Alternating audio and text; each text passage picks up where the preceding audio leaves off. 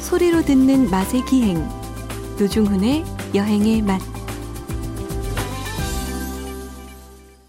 박찬일의 맛 박찬일 주방장님 모셨습니다. 어서 오십시오.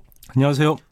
지난주에 저희가 삼계탕 예. 이야기를 했는데 인삼주랑 인삼 이야기를 이번 주에 해드린다고 약속을 해드렸죠. 제가 주방장님 제 예. 얘기 잠깐 하나만 예, 들려드리면 예, 예. 얼마 얼마 전에 4시엔 윤도현입니다라는 이제 제가 라디오 프로그램에 코너 게스트로 나가고 있는데 그 윤도현 씨가 저한테 산삼주, 당금주를 큰 거. 산삼? 예. 그러니까 그 재배한 그렇죠. 산양삼이죠. 장례삼? 산양삼. 네, 산양삼. 음. 네, 장례삼. 산양삼인데 영화 배우 설경구 씨가 담근 걸 윤도현 씨에게 주었는데 윤도현 씨가 술을 끊어서 이렇게 저한테 온 거예요. 음. 2016년에 담갔더라고요. 그럼 나한테 오면 되겠네 다시.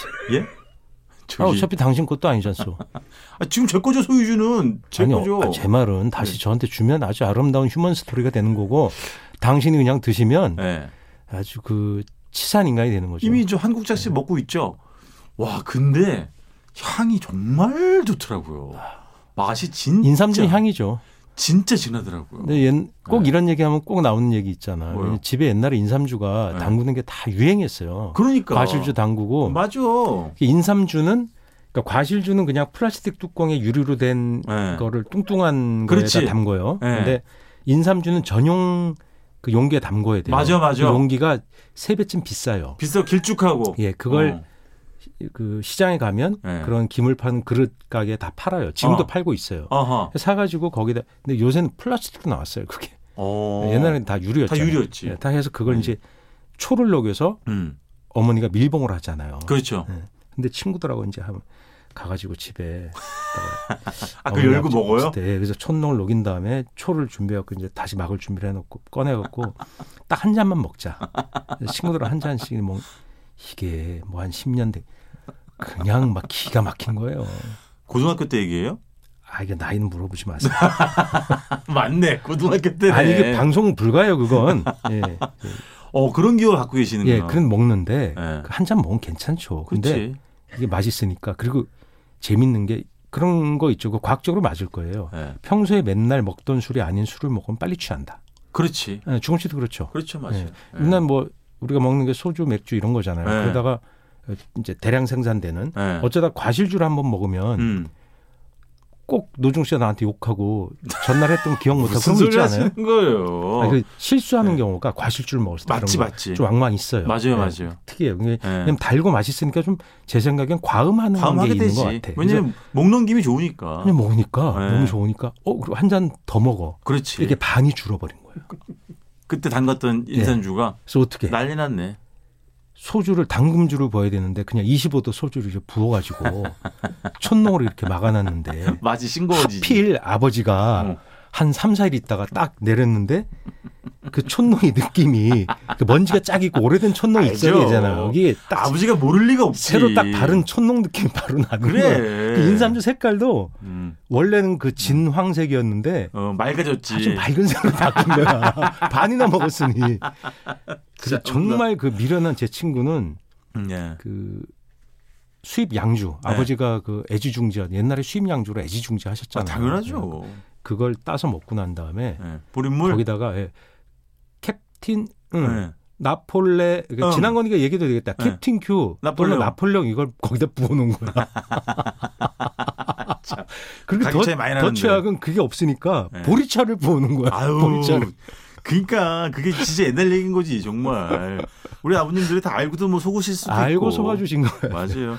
근데 최근에 주방장님이 뭐 인삼을 취재하셨어요?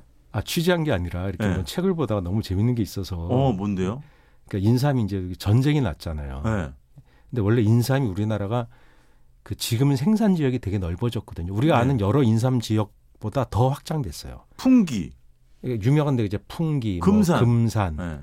뭐 그 정도잖아요. 네네. 강화 당연히 있고. 강화 맞아요. 예. 강화. 그 남쪽은 그게 전부였는데 예. 다른 지역에도 되게 많이 심어요. 아 그렇구나. 강원도, 충북, 내륙 이런데 어. 그러니까 이게 잘 기르면 어쨌든 가치가 이 돈가치가 있으니까. 그렇죠. 근데 지금 인삼 농사가 상당히 어렵습니다. 어, 왜요? 옛날에 보약을 많이 먹고 인삼을 많이 먹었잖아요. 아, 요즘은 보양이 되는 음, 영양제가 너무너무 그러니까 너무 많으니까 많지. 맞아. 네. 서양식 영양제 있잖아요. 그런 시장이 되게 커졌어요. 예를 들면 맞아. 몇 천억 시장이라 그래요. 비타민 저도 한 시장이. 대여섯 개를 먹어요. 비타민 B 있잖아요. 네. 그- 그왜 B군이 나오는 B. 네네. 그, 그 거기서 유명한 제품 하나가 1년에 한 천억을 한대요. 아우, 매출. 야. 그 정도로 큰 시장이에요. 그렇구나. 그러니까 왜냐하면 피로 사회거든. 맞지. 피로하니까 선물하고 맞아요. 필요하니까 대책이 없으니까 그걸 먹는 거예요 사람들이. 그리고 자꾸 또 세분화해서 여긴 뭐가 좋고 여긴 그렇죠. 뭐가 좋고 이런 뭐 것도 그런 있고. 것들 그다음에 뭐 쇼닥터들이 맞아. 그런 걸 권하는 문화 맞아요. 이런 것들이 영양제를 많이 먹게 돼서 무용론도 있고 그게 필요 없다고 주장하는 분도 많아요. 예를 맞아요, 들어서 맞아요. 국립암센터 명승훈 선생은 비타민 그렇게 먹을 필요 없다라고 음. 주장하시고 음, 합당 근거를 가지고 그러니까 메가 실험을 해서 음. 입증된 게 없다. 그렇지. 예, 그리고 음식에서 섭취하라 이거잖아요. 이게 저희가 뭐 그걸 따질 건 아니고 여튼 음. 다양한 영양제가 있기 때문에 인삼이 전통적인 맞아. 우리 영양제 보양제가 덜 팔리는 거죠. 그렇지, 그렇지. 그러니까 녹용 시장도 마찬가지예요. 원래 우리나라 녹용이 워낙 적었기 때문에 비싸서 뉴질랜드, 호주 같은 데 수입 많이 했잖아요. 어, 그렇죠. 러시아 이런 데서. 예. 그런 것들도 수, 수요가 많이 줄었을 것 같아요. 제 아무래도, 생각에. 아무래도. 인구도 좀 줄고 예. 그런 보양제를 먹는 문화가 좀 줄었는데 그래도 때 되면 한 번씩 이렇게 허하고 네. 몸 약하고 코로나도 걸리셨으면 회복할 때 한번 드시면 어떤가 싶은데 그렇죠, 인삼은 찾게 되지. 상당히 그 어려움이 있어요. 왜냐하면 예. 일단 전체 그 영양제에서 다른 영양제의 어떤 시장이 많이 네. 들어오니까 인삼이 덜 드실 거 아니에요. 그렇죠. 옛날엔 거의 유일한 게 맞아요, 인삼이었어요. 맞아요. 그리고 어떤 의미에서는 이 방송에서 해도 되는지 모르겠지만 그 정력 문제 어. 남자들의 예. 그게 인삼이 많이 역할을 줬거든요. 실제로 아, 임상 효과가 있어요. 아, 그래요? 검사에서 다 나온 건데 예. 근데 그보다 강력한 뭐가 많이 나왔잖아요. 아, 아시나요? 네네. 다른 대체할 수 있는 네. 예, 것들이. 예. 네, 그런 네. 것들이 20여 년쯤에 네. 개발이 돼서 예. 이게 덜 팔리는 것도 있다고 합니다. 아, 현역 의사들이 여러 요인들이 있네. 한의사분들의 얘기가 그런 게 있고 근데 예. 인삼은 확실히 건강에 좋아요. 그리고 여러 가지 뭐 위에도 좋고 그러니까 네. 부작용이 상당히 적은 물질이고 아, 그렇지. 그다음에 홍삼처럼 가공하거나 이 가공을 하기 때문에 일단 부작용이 적고 수삼이 말린 거죠? 수삼은 생삼, 아, 생삼. 예. 그리고 찐 게 이제 쪄서 말린 게 예, 홍삼, 뭐 이런 것들 그렇죠. 쪄서 말린 홍삼에 가공하는 게 약효가 좋아지고 예. 향, 색깔이 좋고 맛이 좋죠. 근데 네네. 가공품도 되게 많이 나오잖아요 요새. 엄청 그래서 많이 나오죠. 어린이들한테 그걸 좀 어린이용으로 팔려고 마케팅을 엄청나게 또 하죠. 맞아요, 맞아요. 근데 재밌는 게 전쟁이 났잖아요. 제가 이제 얘기하고 싶은 뭐냐면 예. 제 부여에 보면 그 인삼 박물관이 있어요. 아, 그래요? 예. 부여에 있어요? 예, 그 인삼공사 고려 인삼창에서 네. 부역은 귀환면에 있습니다. 꼭 가보세요 인삼 박물관. 아, 귀한 마을에 있구나. 네, 여기 귀한 마을은 가봤는데. 지금 그 코로나 요새 뭐 잠복 덜해서 아마 이게 있을 겁니다. 그래서 박물관처럼 돼 있고 네. 어, 이제는 그 공사가 됐잖아요. 옛날엔 전매청이었잖아요. 네, 네, 네. 그러니까 국가 기관이었어요. 예. 어디 산하였을까 전매청이? 전매청? 재무부? 돈 버는 거니까 재무부 산하였을 가능성이 뭐 있다. 모르겠네요. 예, 예. 예. 여튼 그랬는데 한국 전쟁이 터진 거예요. 네. 근데 원래 인삼의 짱은 개성이에요. 개성 그렇지. 인삼이 개성 일등이에요. 인삼 유명했죠. 그거를 이제 가까운 강화에서 개성과 강화는 가까우니까 강화에서 네네.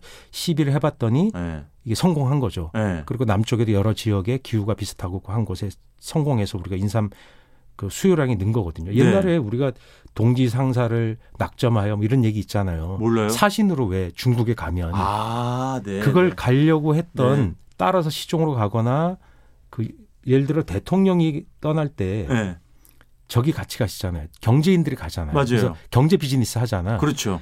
그걸 따라가는 상인들이 역관 무역이란 게 있었어요. 아, 있었지. 이거 통역을 해야 되니까 중요한 거였지. 역관에게 그거를 이 티오를 많이 주는 거예요. 네, 네. 자리를. 쿼터. 예. 그래서 처음에는 예를 들어서 인삼을 뭐 100량만 할 수 있다가 나중에는 200량, 300량 늘어나는 거예요. 무게가. 그 어. 그걸 중국에 가져가면 그러니까 중국에도 삼이 있어요. 근데 그렇죠. 재배가 가능했겠죠. 근데 맛이 효과가 안 나오는 거예요, 그만큼. 그때도 이제 한국 예, 지금도 그래요. 음. 그렇지. 미국 삼도 조선의 있고 삼, 온갖 그치. 삼이 다 있어요. 예. 그러니까 외국에서 인삼 영양제 사면 그 인삼이 미국산이에요. 캐나다, 미국 이런 데서 예. 나온 인삼 약효가 우리 인삼에 떨어진다 이거죠. 예. 전쟁이 난 거예요. 네네. 그러니까 개성 인삼을 예. 근데 전쟁이 나서 이 분단이 돼 버리니까 북쪽을 못 가잖아요. 개성은 북쪽이잖아. 그렇죠. 그럼 인삼의 우수한 종자를 우리가 얻게 되는 거야. 예. 그러니까 문익점하고 똑같은 사건이 생긴 거죠. 아, 그렇구나. 문익점이 모카 커피를 가져오셨잖아요. 네네. 모카 커피. 예. 아 그런 아재 개그는 좀 아, 빼세요 진짜. 좀. 네. 그 어쨌든 시내 그래서 커피숍 가면 문익점 선생 그 네. 뭐 초상도 걸어놓고 그래야 돼요. 네. 아무튼 그래서 근데 이제 그 개성군 그 개풍군 망포라는 지역에 네. 인삼 동지가 보관해 있는 걸 우리가 알고 있었던 거죠. 왜냐 네. 국가기관이니까 그러니까 남쪽에 우리 어 관계자 전매청 관계자들이 알고 야 그걸 어떻게든 가져올 수 없을까? 근데 이미 51년도니까 네. 북한은 못 가죠. 전쟁 시기니까. 아 그렇죠. 한국 그래가지고 전쟁. 너무나 황당한 게 그 군인을 보내야 되는데 네. 이 전매청 직원들 보낸 거예요. 그통그 난리 통에. 예. 어머.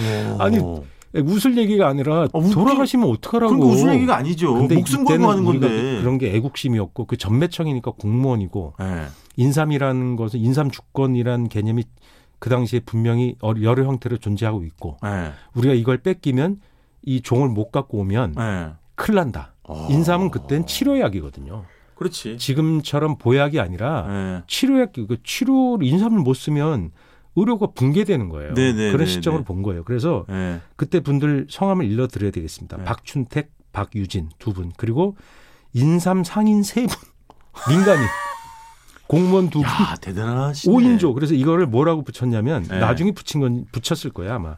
삼종 회수 특공대. 어머. 삼종은 인삼 종자, 회수는 돌 네, 대갖고 네. 온다. 그러니까 우리한테 주권이 있다. 북한이 있는 게 아니다라는 의미죠. 그래서 52년도 2월 달에 와. 금음날 밤 깜깜할 때 이건 그러니까 북쪽에서도 간첩이 할 때 똑같죠. 네. 깜깜해야지 이 서해안에 임진강을 갈 수가 있거든. 네.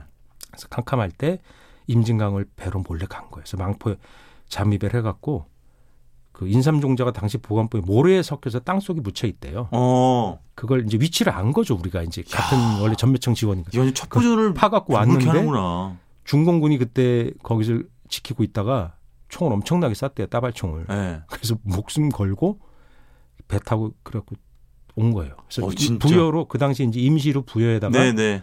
그 종자 보관소를 만들었대요. 그래서 와가지고 그래서 박물관이 여기 생긴 인삼치를 거구나. 어? 퍼트려서 예.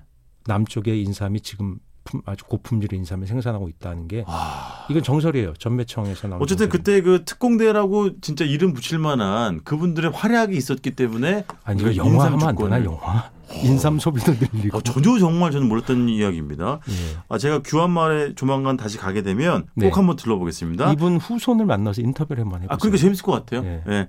자, 일단 이번 주 여기까지 듣겠습니다. 지금까지 박찬일의 맛, 박찬일 주방장님이었습니다. 고맙습니다. 안녕히 계세요.